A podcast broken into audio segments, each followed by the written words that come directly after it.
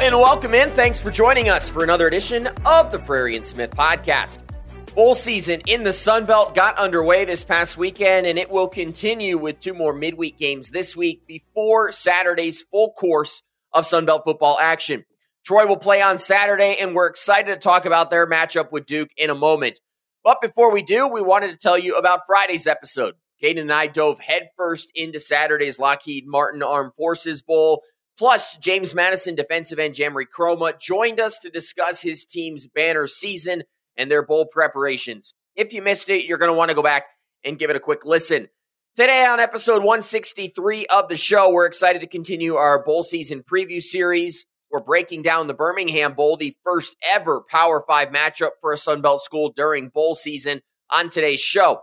We'll discuss the matchup and review the top storylines ahead of the game with the help of our friends from the Gramlich and Mac Lain podcast. Plus, Troy running back Kimani Vidal will join us shortly to talk about the Trojans' showdown with Duke. Caden, with that said, this bowl game is a huge opportunity, not only for Troy, but for the Sun Belt. The first bowl matchup against a Power Five program. And let's be honest, it's a winnable one. What has you most excited about this matchup for Troy? Yeah, no, just the stakes alone are huge. I think back to all the past conference champions we had, and it'd be awesome to have all of the Sun Belt champions get a matchup in a bowl game against a Power Five school just to show how they stack up. And I think when you look at historically and just this tr- year's Troy's team, they they stack up huge and they stack up great. I think against this squad. You talk about the defense we've talked about all in, all entire season of just their their physicality and what they're able to bring to the table. That's a Power Five looking group, and they've had Power Five production and the offense has evolved as well and is clearly built for it from what they've shown in the conference championship or throughout the season. So I just couldn't think of a better team to match up with a Power Five opponent. and really excited to watch the Sun Belt hopefully add kind of another notch on their belt to what's been a storied season. If Troy's able to pull this off and maybe get some more national recognition as far as what they're capable of and showing it on a national stage against a Power Five opponent.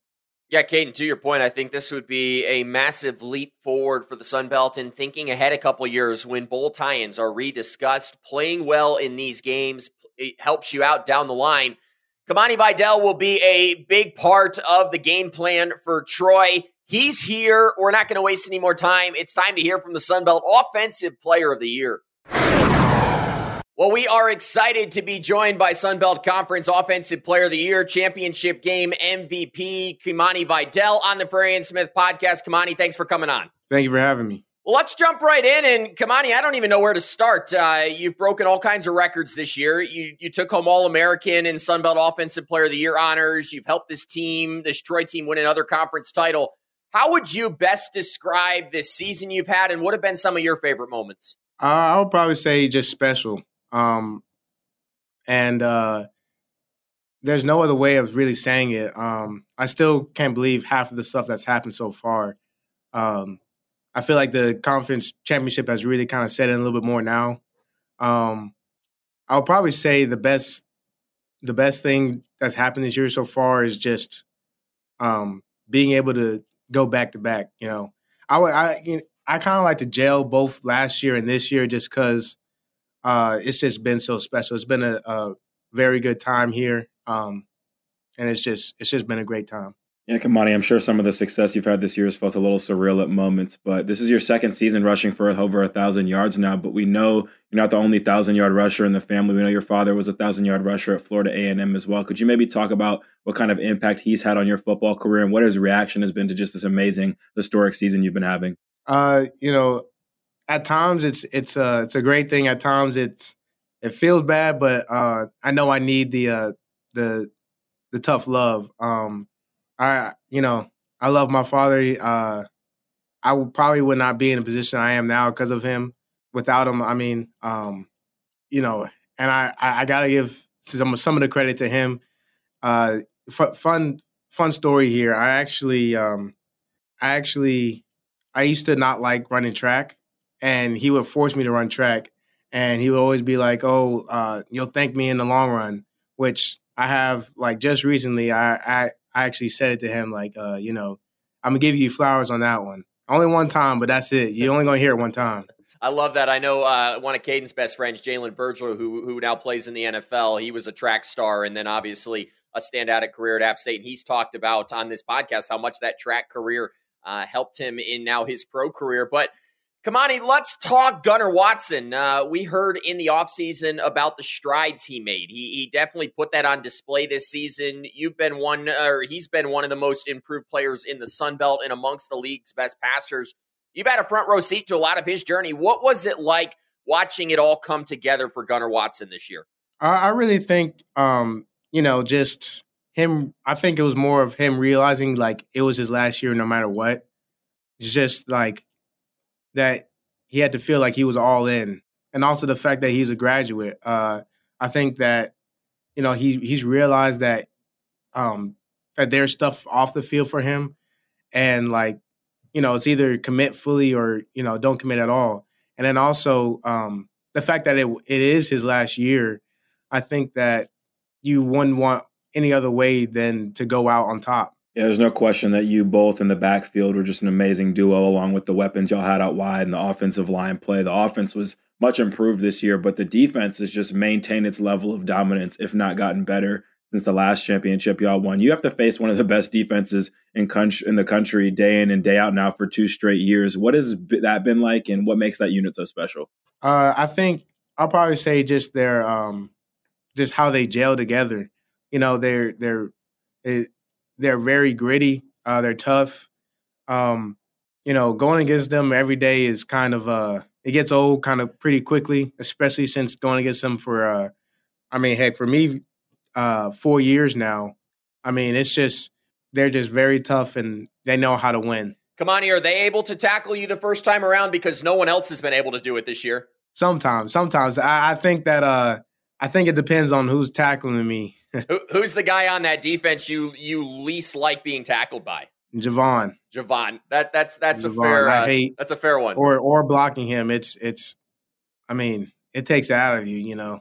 It, take, it takes all, out all your energy and you might not even get be able to do your job, you know. Yeah, definitely a special player. Big reason why he just accepted an invite uh, to play in the Senior Bowl. But Let's talk about that championship game, Kimani. Uh, you ran wild, 233 yards, a championship game record, five rushing touchdowns, the only running back in college football history to ever have five touchdowns in a conference title game. That one was special to witness. What was working for you in that game? And, and dating back to your high school youth football days, have you ever had a performance quite like that? I I think I've only the that was by far the most touchdowns I've had um, in a game. I think I had four touchdowns um, in high school, and I had four touchdowns last year too. Um, but it, it still doesn't compare because none of that happened in a championship game. Um, I don't know. I got. I, I, think I was just in the zone. Really, I was just seeing seeing the field well.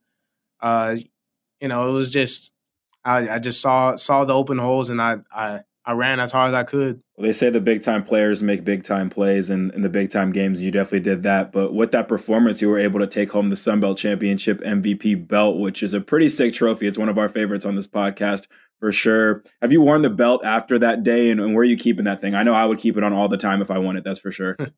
uh, right now, it's just on top of my dresser. Um, I I kind of I might have to move soon, so I I kind of I don't know really to where to put it right now. Uh, it's it's a sick trophy though, definitely. It's the I probably say it's my best trophy right now. Um, you know, now now I, I'll have a, uh, a high school ring and two college rings. So that along with the belt, it's a lot of uh, a lot of um, blingage, I guess. Well, and Kimani, I've got to ask. I believe it was the fourth or the fifth touchdown you scored, and, and you ran to the camera and, and you did the you know the discount double check that Aaron Rodgers made famous. It was that you at that point knowing that you were taking home that championship belt when you got on the stage in a few minutes.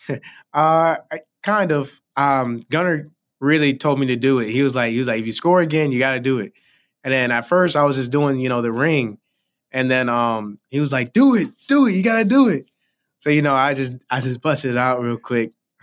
but um, but yeah, no, that was great. Yeah, it was definitely one of the more iconic moments of that game. Let's talk about this bowl game, Kimani. Uh, it's the first time a Sun Belt team's going to get to face a Power Five opponent in a bowl game.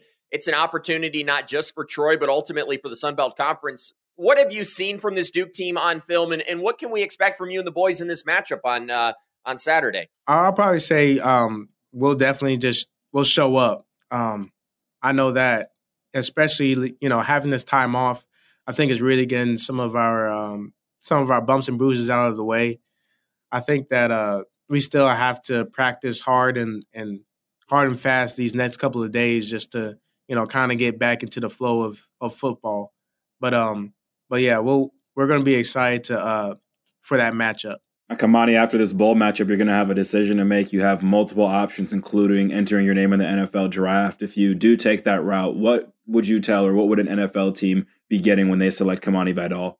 A uh, a hardworking uh, player that'll do anything to uh, to win and to to win that that that franchise that believes in me to uh, to win a Super Bowl. Well, you definitely have proven uh, your ability to win football games over the last couple of years throughout your career. Kimani, we're going to end with this. Uh, you're going to go down in the history books as the school's single game, single season career rushing leader. You're a two time champion and so much more. You honestly have a legit case to be crowned the program's best running back of all time. When your Trojans career ultimately comes to an end, how do you want this fan base to remember you? Uh, I want them to remember me more as a as the great person rather than a great player.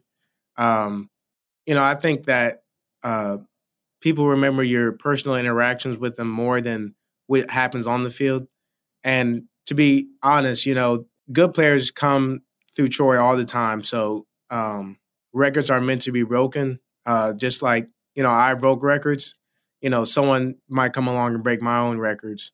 So I think that um, I would say just the type of person I am rather than the player. Oh, I love that answer. Kimani, from us, it's been a privilege watching you play this year and ball out. Uh, I know Caden and I have really enjoyed uh, watching some of your games in person this year. We certainly wish you and your teammates best of luck as you guys play in this Birmingham Bowl and wish you best of luck on your future. Yes, sir. Thank you.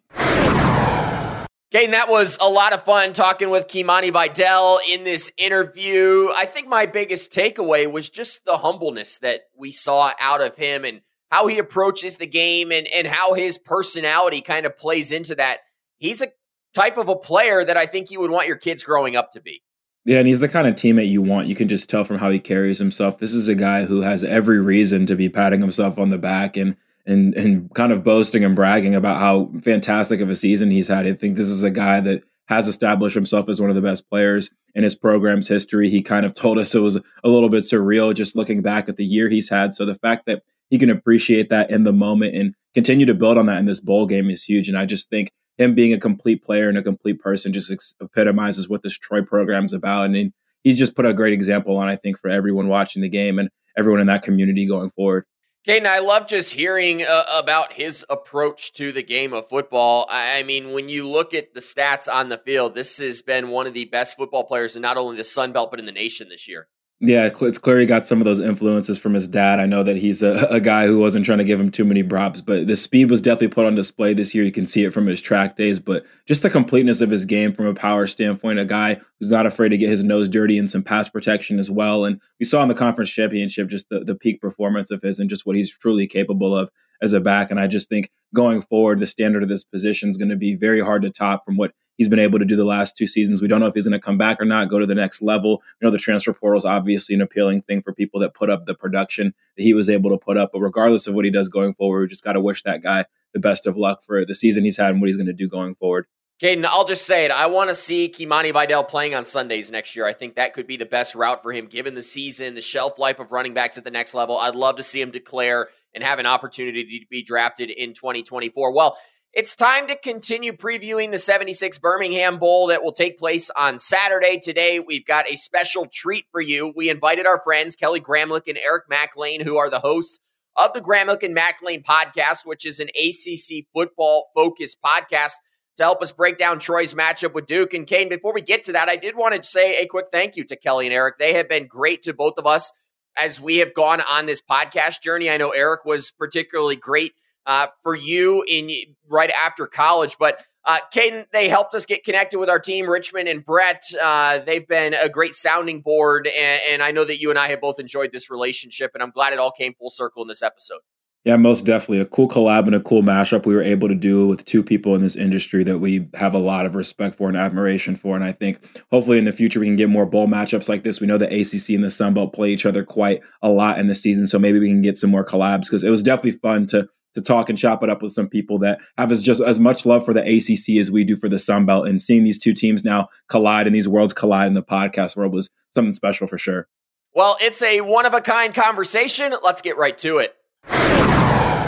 What's up, guys? You're seeing a four box here. It's a little bit different. We kind of alluded to it in the introduction here, but I'm jacked up today to, to have some friends uh, join us here from the Fun Belt because we're talking about guess who? Uh, the Duke Blue Devils as they play the Troy Trojans. So, guys, what's up? Say hello to YouTube. Thank you for joining us. We appreciate you being here with us. Happy to be here, YouTube. Happy to be here on this podcast to talk about the Fun Belt and this great matchup we've got. Yeah, guys, excited to be here and uh, look forward to talking some uh, Troy versus Duke, uh, ACC Sunbelt crossover, guys. That's right. Okay, well, okay. People, let, let's just do some intros here, Mac. We talked about doing this. For people who are listening to the Frary and Smith podcast, and are confused who the heck are we? Who's this girl? Uh, first of all so my name is kelly gramlich. I work for acc network but also do this podcast with eric Mac Lain called gramlich and Mac Lain basically just go by the last names and you'll figure out who's who. And we cover uh, acc football. And of course we've got our friends over here that cover the sun belt. So why don't here i'm just going to pick the next person to intro themselves. Let's go with Caden.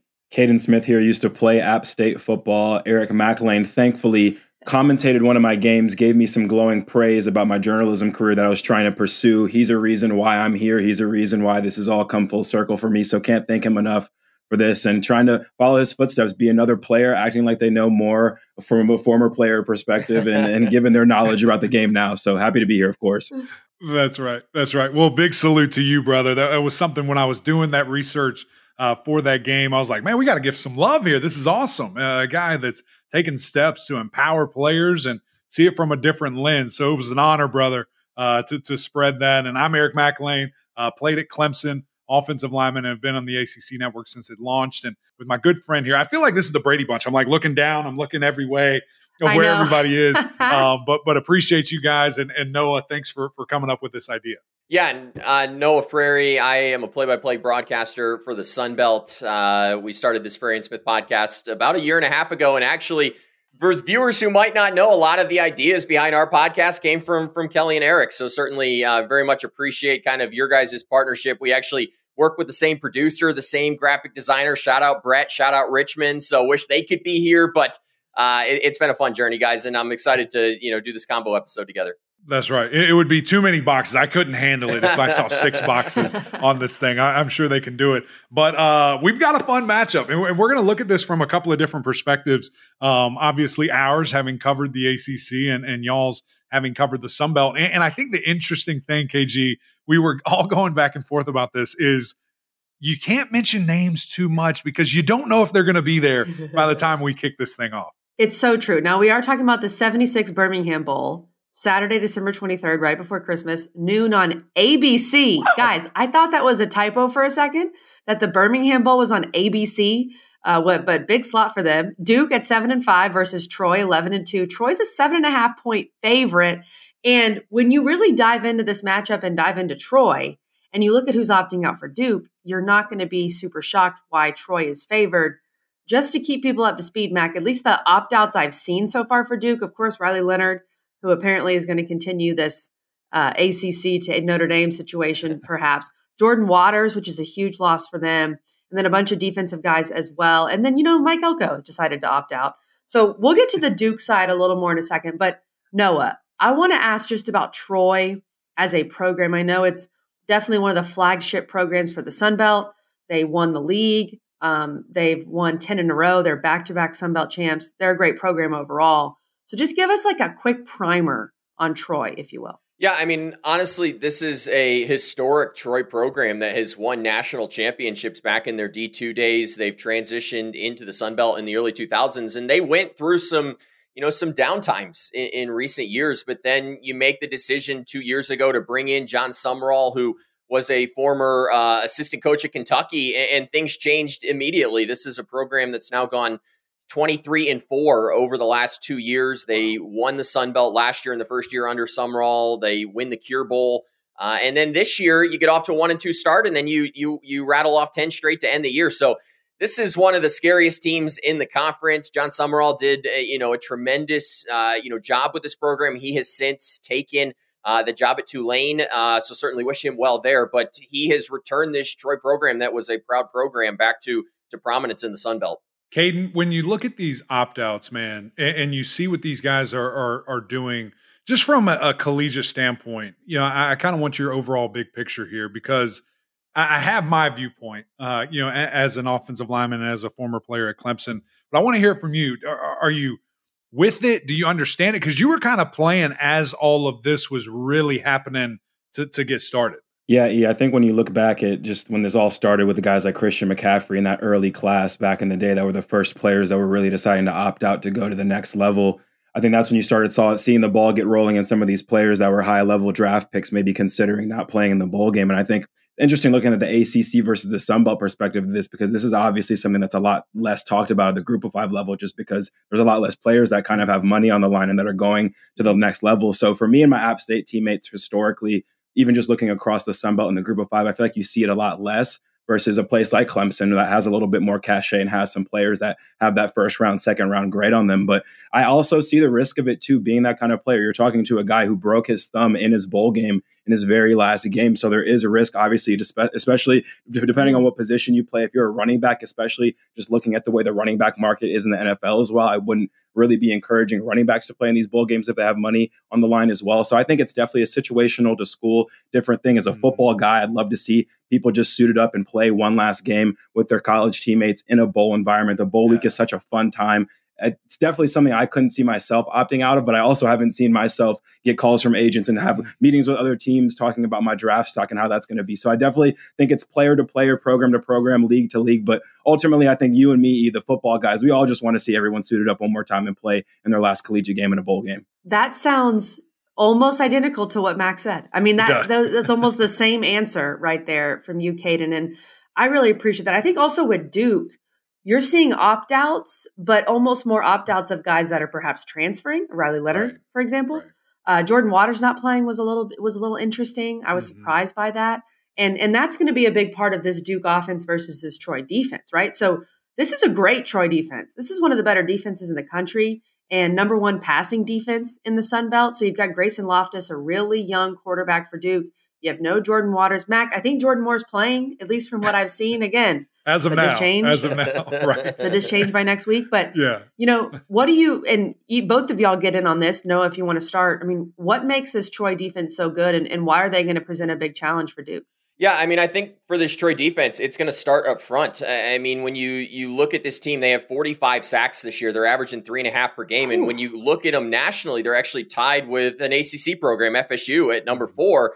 Uh, and that's why I think this matchup, and and he's going to love this, is it's going to be determined in the trenches because yeah. this is a Duke team that they've given up 15 sacks all year. They're a top 20 program in that. You're going up against a, a really good front line that has NFL talent. I mean, you look at a guy like Richard Jibunor in this matchup. You you look at a guy like T.J. Jackson in the middle, Javon Solomon, who has a draft grade currently there are some legit dudes here at the front that I think can can cause some problems for this uh, this Duke front. So I think it starts up there. A little young in the linebacker corps, and the back end has been excellent. They've got a corner, Reddy Steward, uh, who's excellent, and and I really think is that true lockdown quarter against your number one wide receiver. Yeah, piggybacking off what Noah said, I think this this team's at holding all offenses to 17 points per game this season. That's like 10th in the nation right now. So they're they're a bend don't break defense. You might get some yardage on them. You might have your way a little bit from a series to series, but they're keeping you out of the end zone. And this was a team that last year had an offense that was playing terrible, and they were really dragging this team to the conference championship and the success they had this year. But now that they know they have kind of an offense to complement them, you can see them playing a little bit more freely. And it all starts up front for sure. But I think this is a three level defense. When we were watching the Sun Belt Championship up in the press box, just given every play after play, there's not many places to go if you're a quarterback in the passing game, and things are going to be plugged up in the in the run game as well when you look up front. So it definitely all starts up front, but they have some sideline to sideline linebackers and they have some defensive backs as well that play tight coverage and make those windows small for quarterbacks. So yeah. it's a three level defense. There's there's not really many weaknesses on the Troy defense, and that's kind of why they are where they are right now as far as their national rating and just them being able to rattle off ten wins in a row. Really, and that's what's going to be so fascinating because you know number one when you look at Duke, obviously they've been a, a heavy run team, right? Uh, it's just when they had their quarterback Riley Leonard before he went down with injury he ran the ball very effectively, but also that that stable of backs that they have uh, with a couple of NFL offensive linemen up front. The question, as we've all alluded to, is who plays? Does Graham Barton play? Does Jacob Monk play? Uh, we saw Jordan Waters is not. Riley, we know, is injured and, and not available and, and in the transfer portal.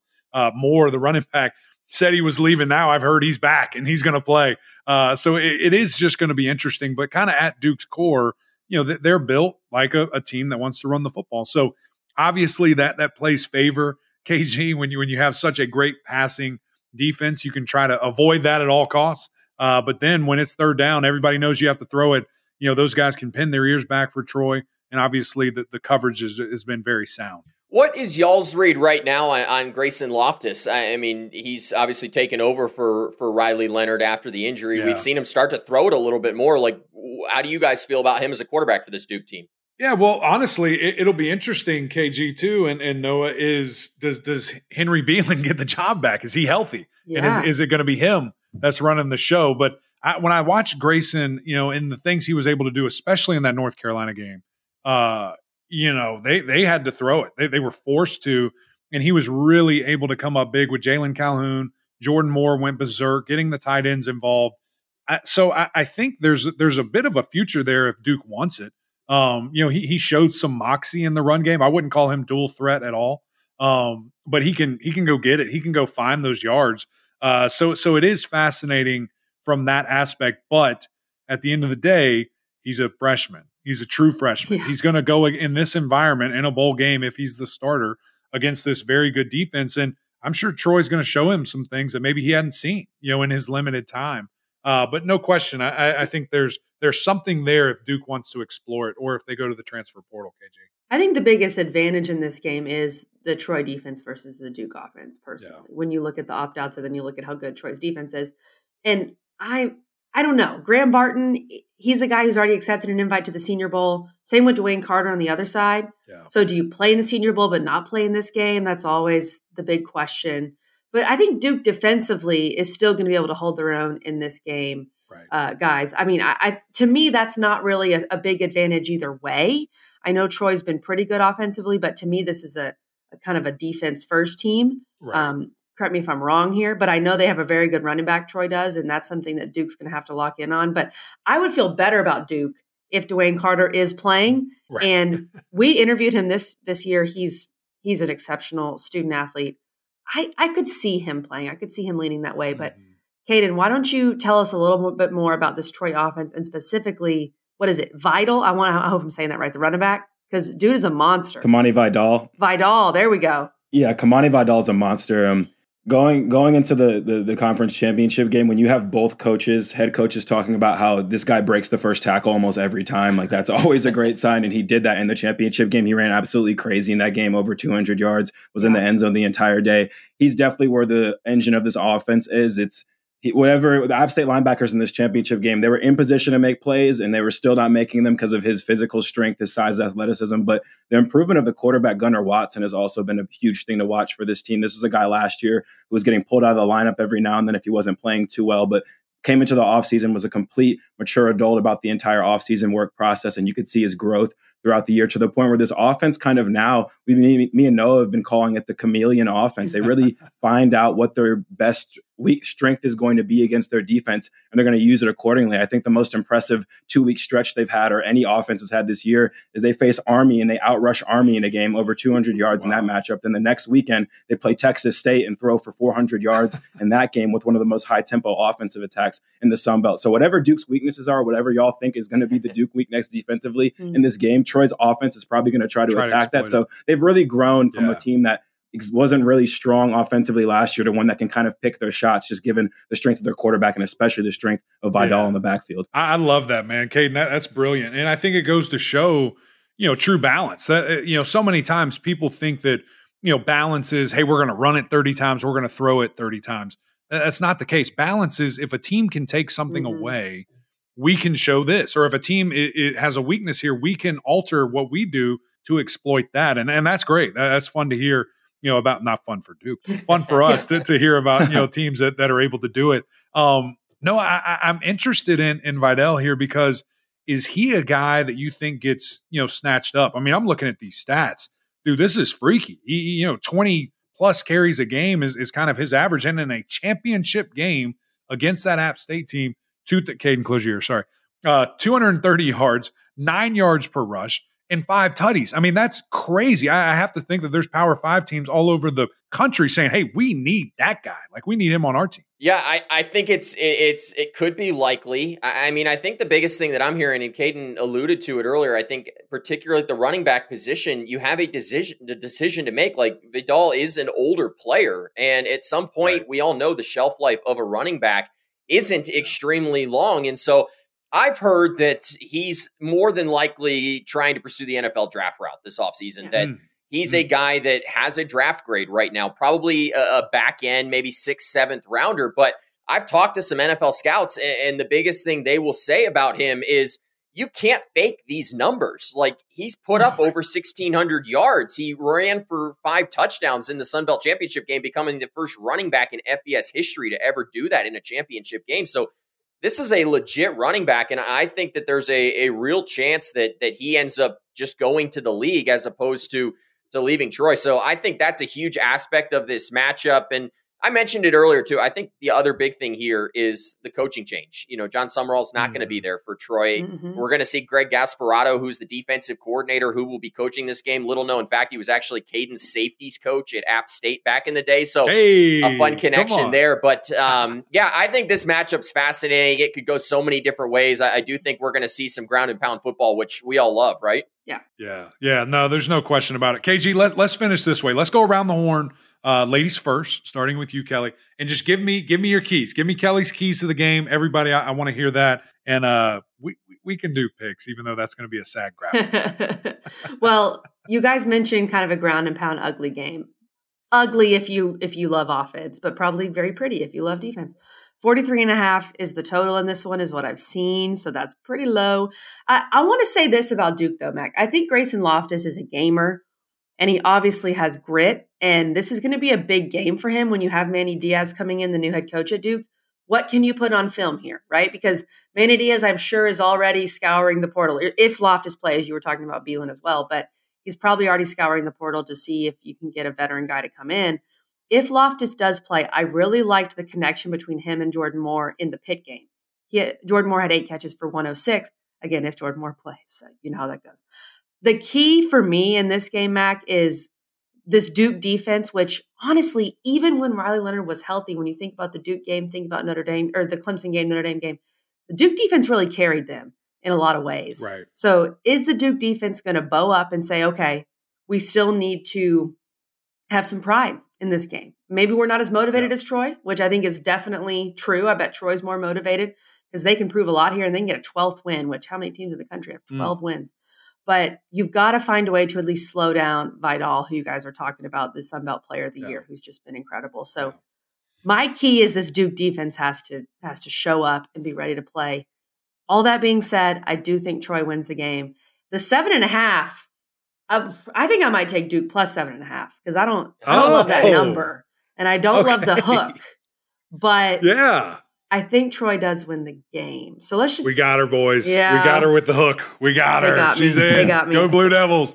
All right, Caden, give me some keys. Give give me give me the keys to the dub, man. I think the biggest key for this Troy team, just looking at them, is they've really taken the identity of their head coach. Jon Sumrall is a tough, gritty dude, and this mm. team, ever since he's been the head coach, has taken on that identity. And this is the first time now they haven't had him in a while. And they have a lot of senior leadership, obviously, and they have a ton of players who are deciding to not go in the transfer portal, even flirt with leaving and not playing in this game. So curious to see if they can have that same consistent level of energy, effort on both sides of the ball in the trenches that's gotten them this far without their head coach. And I think you mentioned Vidal is obviously going to be a big key. It's looking like this will probably be his last game. You'll love this EMAC. He's also great in pass protection, so he's just a complete back. I expect this to Come be. On. I expect this to be his last game, and I expect him to get a lot of touches similar to the championship game. So Duke's definitely going to have to key in on stopping him and try to make this offense one dimensional, despite them trying to pick their shot. So I think mm-hmm. if Troy can do their thing as far as not having their head coach around, still being able to play with that same level of intensity. It'll still be a close, close matchup. I don't think it's going to be a game where, where Troy covers. I think Troy still wins, but I still think Duke has those physical big ACC bodies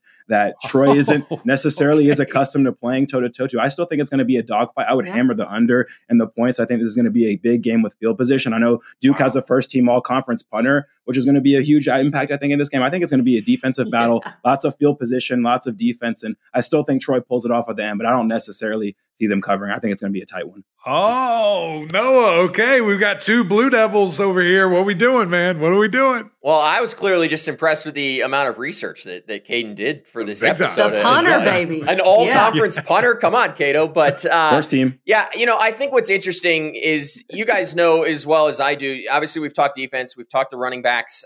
I think when you look at a game like this, it's going to come down to a handful of plays. And I think for me, it comes down to which team can control those handful of plays better. I, I think, you know, we've talked about Vidal, we've talked about, you know, the quarterback for Duke and the stable of running backs, but does it come down to a guy like Gunnar Watson to maybe make a couple of big plays, a, a big play wide receiver like Chris Lewis, uh, you know, who has an SEC body that has been one of the best wide receivers in the Sun Belt. So, guys, I have bet against this Troy team before. I'm not doing it here. I am taking Troy to to cover the spread here. This is the first ever Power 5 matchup against a Sun Belt team in a bowl game. I think they want to come out, they want to make a statement in this game. So so give me Troy uh, to cover in this one.